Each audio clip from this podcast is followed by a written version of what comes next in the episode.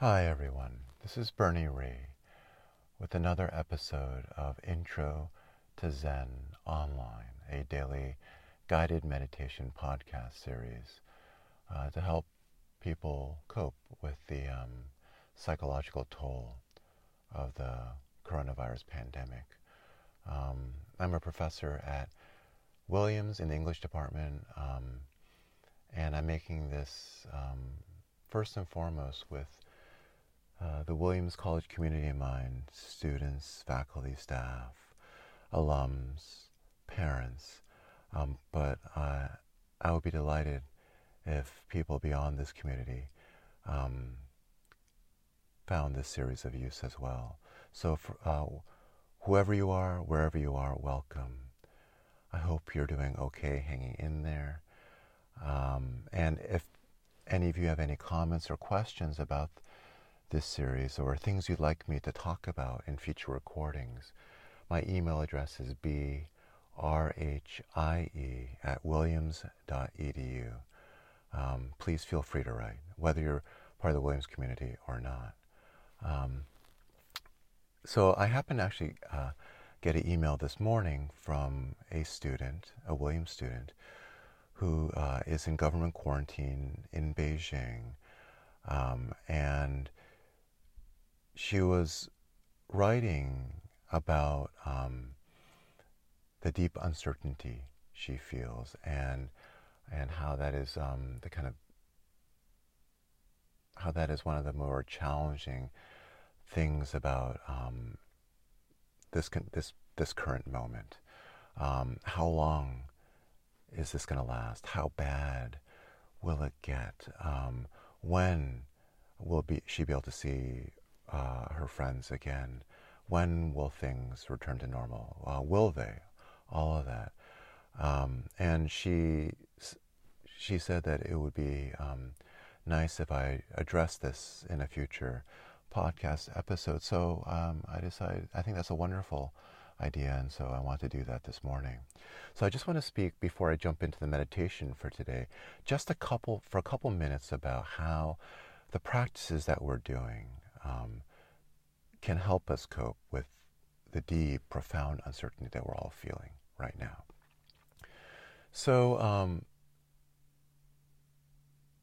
I think the first thing that I want to say is that there's a certain level of anxiety and fear about what's going on that I think is quite natural um, and perhaps even inevitable. I mean, who among us could look at what is going on with our eyes open and not feel some anxiety and fear, um, not only just for ourselves, but for the world?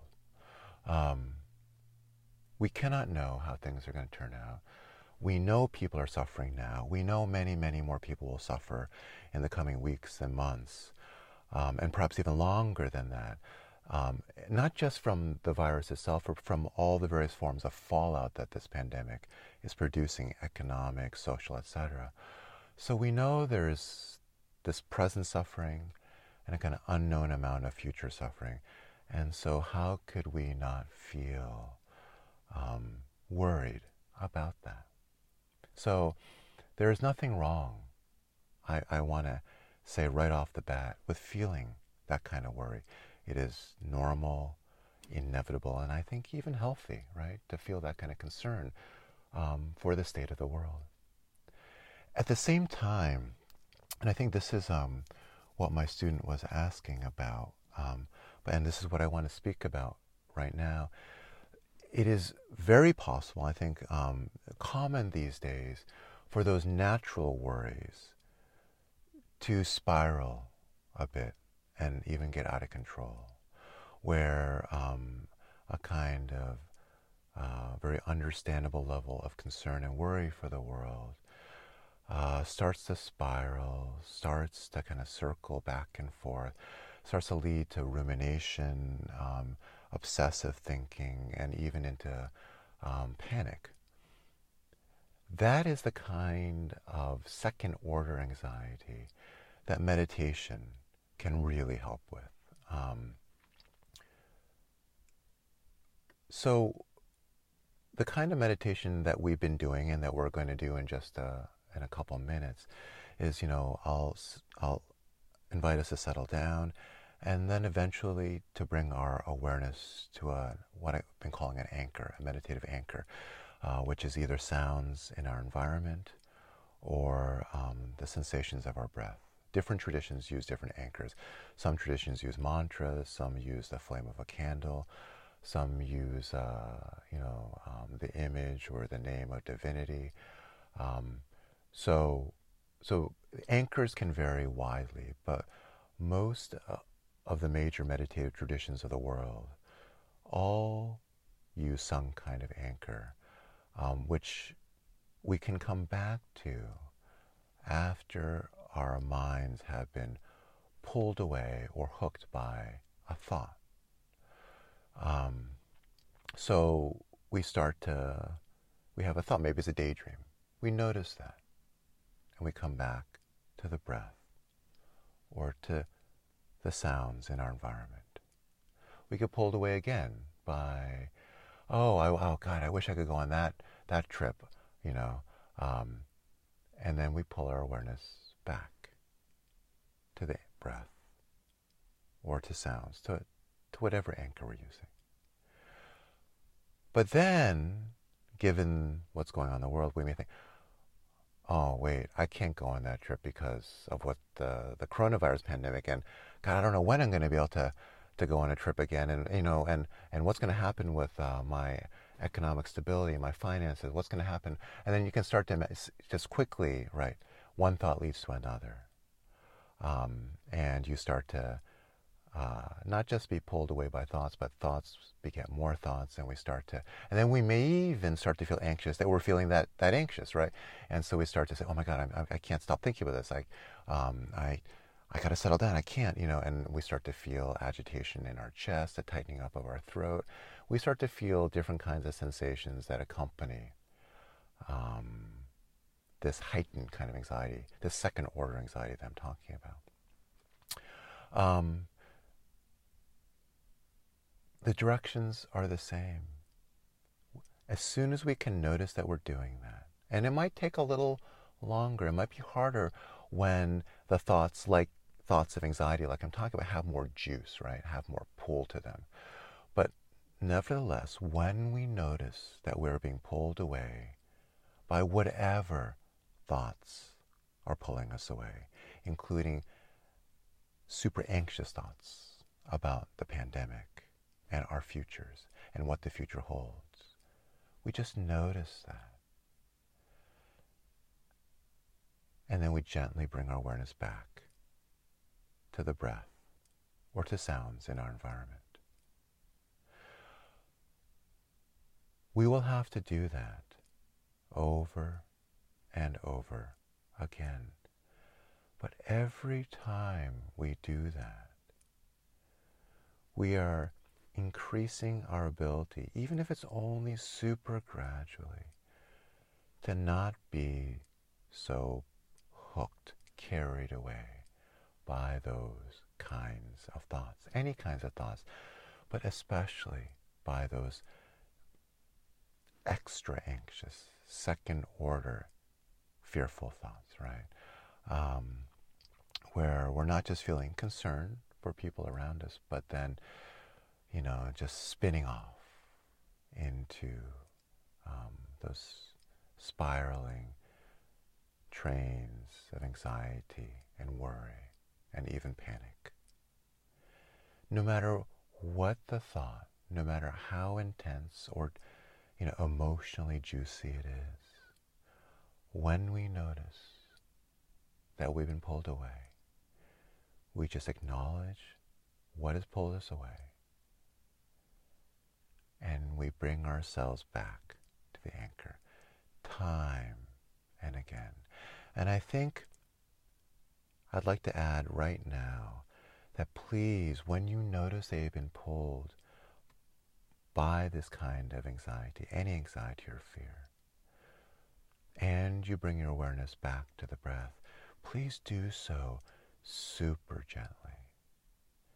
Because the worst thing that we can do when we are feeling anxious or fearful is to beat ourselves up for feeling anxious or fearful. Um, one of the worst things that someone can say to you when you are feeling anxious, or that you can say to someone else when you see that they're anxious, is, oh, come on, just calm down. Just calm down, right? Like, think of how that has made you feel when other people have told you that in the past. And how well has it worked when you've tried on other people, right? Um, yes, if only it was that easy, right? But it's not.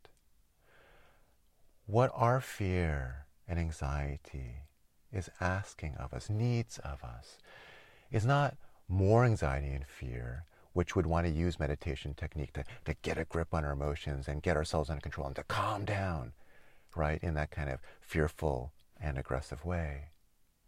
But what our fear and anxiety needs is gentleness and compassion and understanding, acknowledgement. It makes sense that we're feeling fearful and anxious.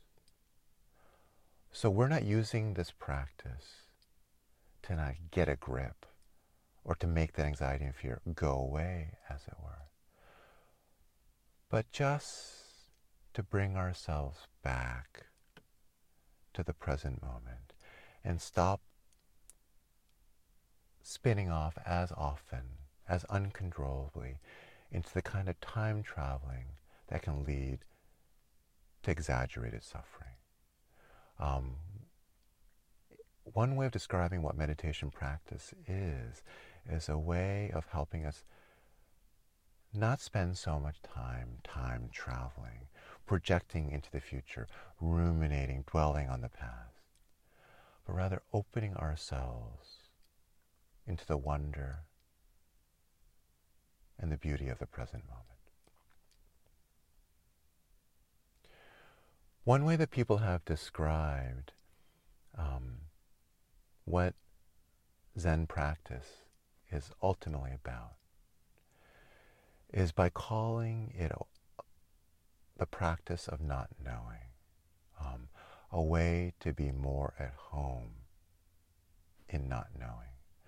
Uh, a really famous Zen teacher named Shunryu Suzuki Roshi, who founded San Francisco Zen Center, um, he, he often described the quality of mind that we're trying to cultivate in Zen practice as beginner's mind. And the title of his really influential book about Zen practice is called Zen Mind, Beginner's Mind.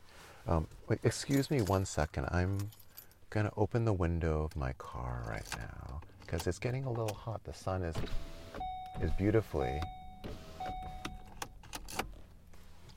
um, coming down on my car. I'm parked uh, for those of you know Williamstown, in the parking lot of the Clark Art Institute. It's um, I've been looking for quiet places to come record these um, podcasts, and and this uh, is actually a perfect spot. So anyway, uh, sorry about the interruption, but um, and that buzzing of the plane you might hear in the distances of a plane that's circling above Williamstown right now. I guess taking in the sights on a Sunday morning. Um, but so Suzuki Roshi talked about the quality of mind that we're trying to cultivate when we do Zen practice as beginner's mind. Um, and a Korean Zen teacher named Seung Sahn Sunim uh, described Zen as the cultivation of only don't know mind, a mind that doesn't strive for certainty, doesn't try always to know what's going on, to have control over what's going on. And I think that is exactly the kind of mind that can help us in this time of genuine uncertainty. Um, so when you start to feel unsettled, profoundly anxious about the uncertainty of our current moment, use the breath to come back from the thought patterns which would try to get a fix on, try to figure out what to think, like how, to try to predict what's going to happen in the future. We can't know. Right now, come back to the present moment and open yourself up to the wonder of that moment.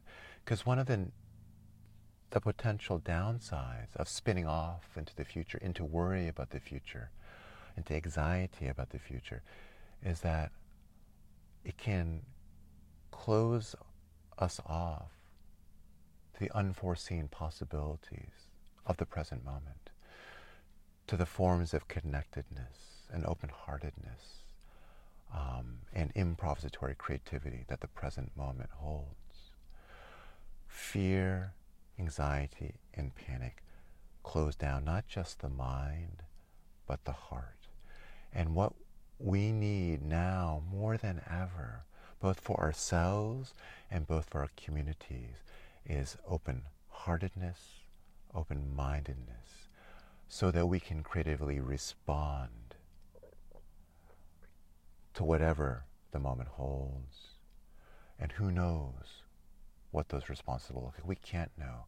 But each of us in our different location, if we are in the moment, will be more able to respond as needed for what our family, our friends, our communities, the world might need.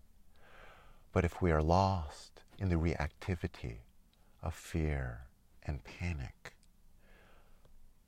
we won't have that responsive capability so ready to hand. So, you know, people have sometimes called meditation a form of self care and sometimes criticized it on those grounds as kind of self indulgent, right? Um, you know, as a luxury. People worrying more about their own state of mind, their own uh, peace of mind, rather than doing what they can for the world. I would actually say that's um, a misconception of what meditation practice is about.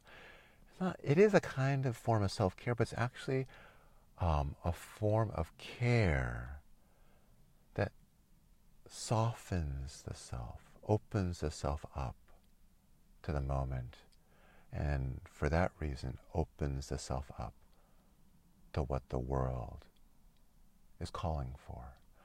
Um, it's a form of practice that actually dissolves the boundary between self and other. And I think that is what we need right now. The connectedness, the care, and the improvisatory freedom to respond as needed, to do what we can for each other. Um, so I apologize. I went on I, longer than I had planned to, but um, as I began speaking, um, I realized that this is something I wanted to say this morning. So, um, so let's get to the practice, okay? Because that is really what I most want to offer um, all of you in these podcasts. So please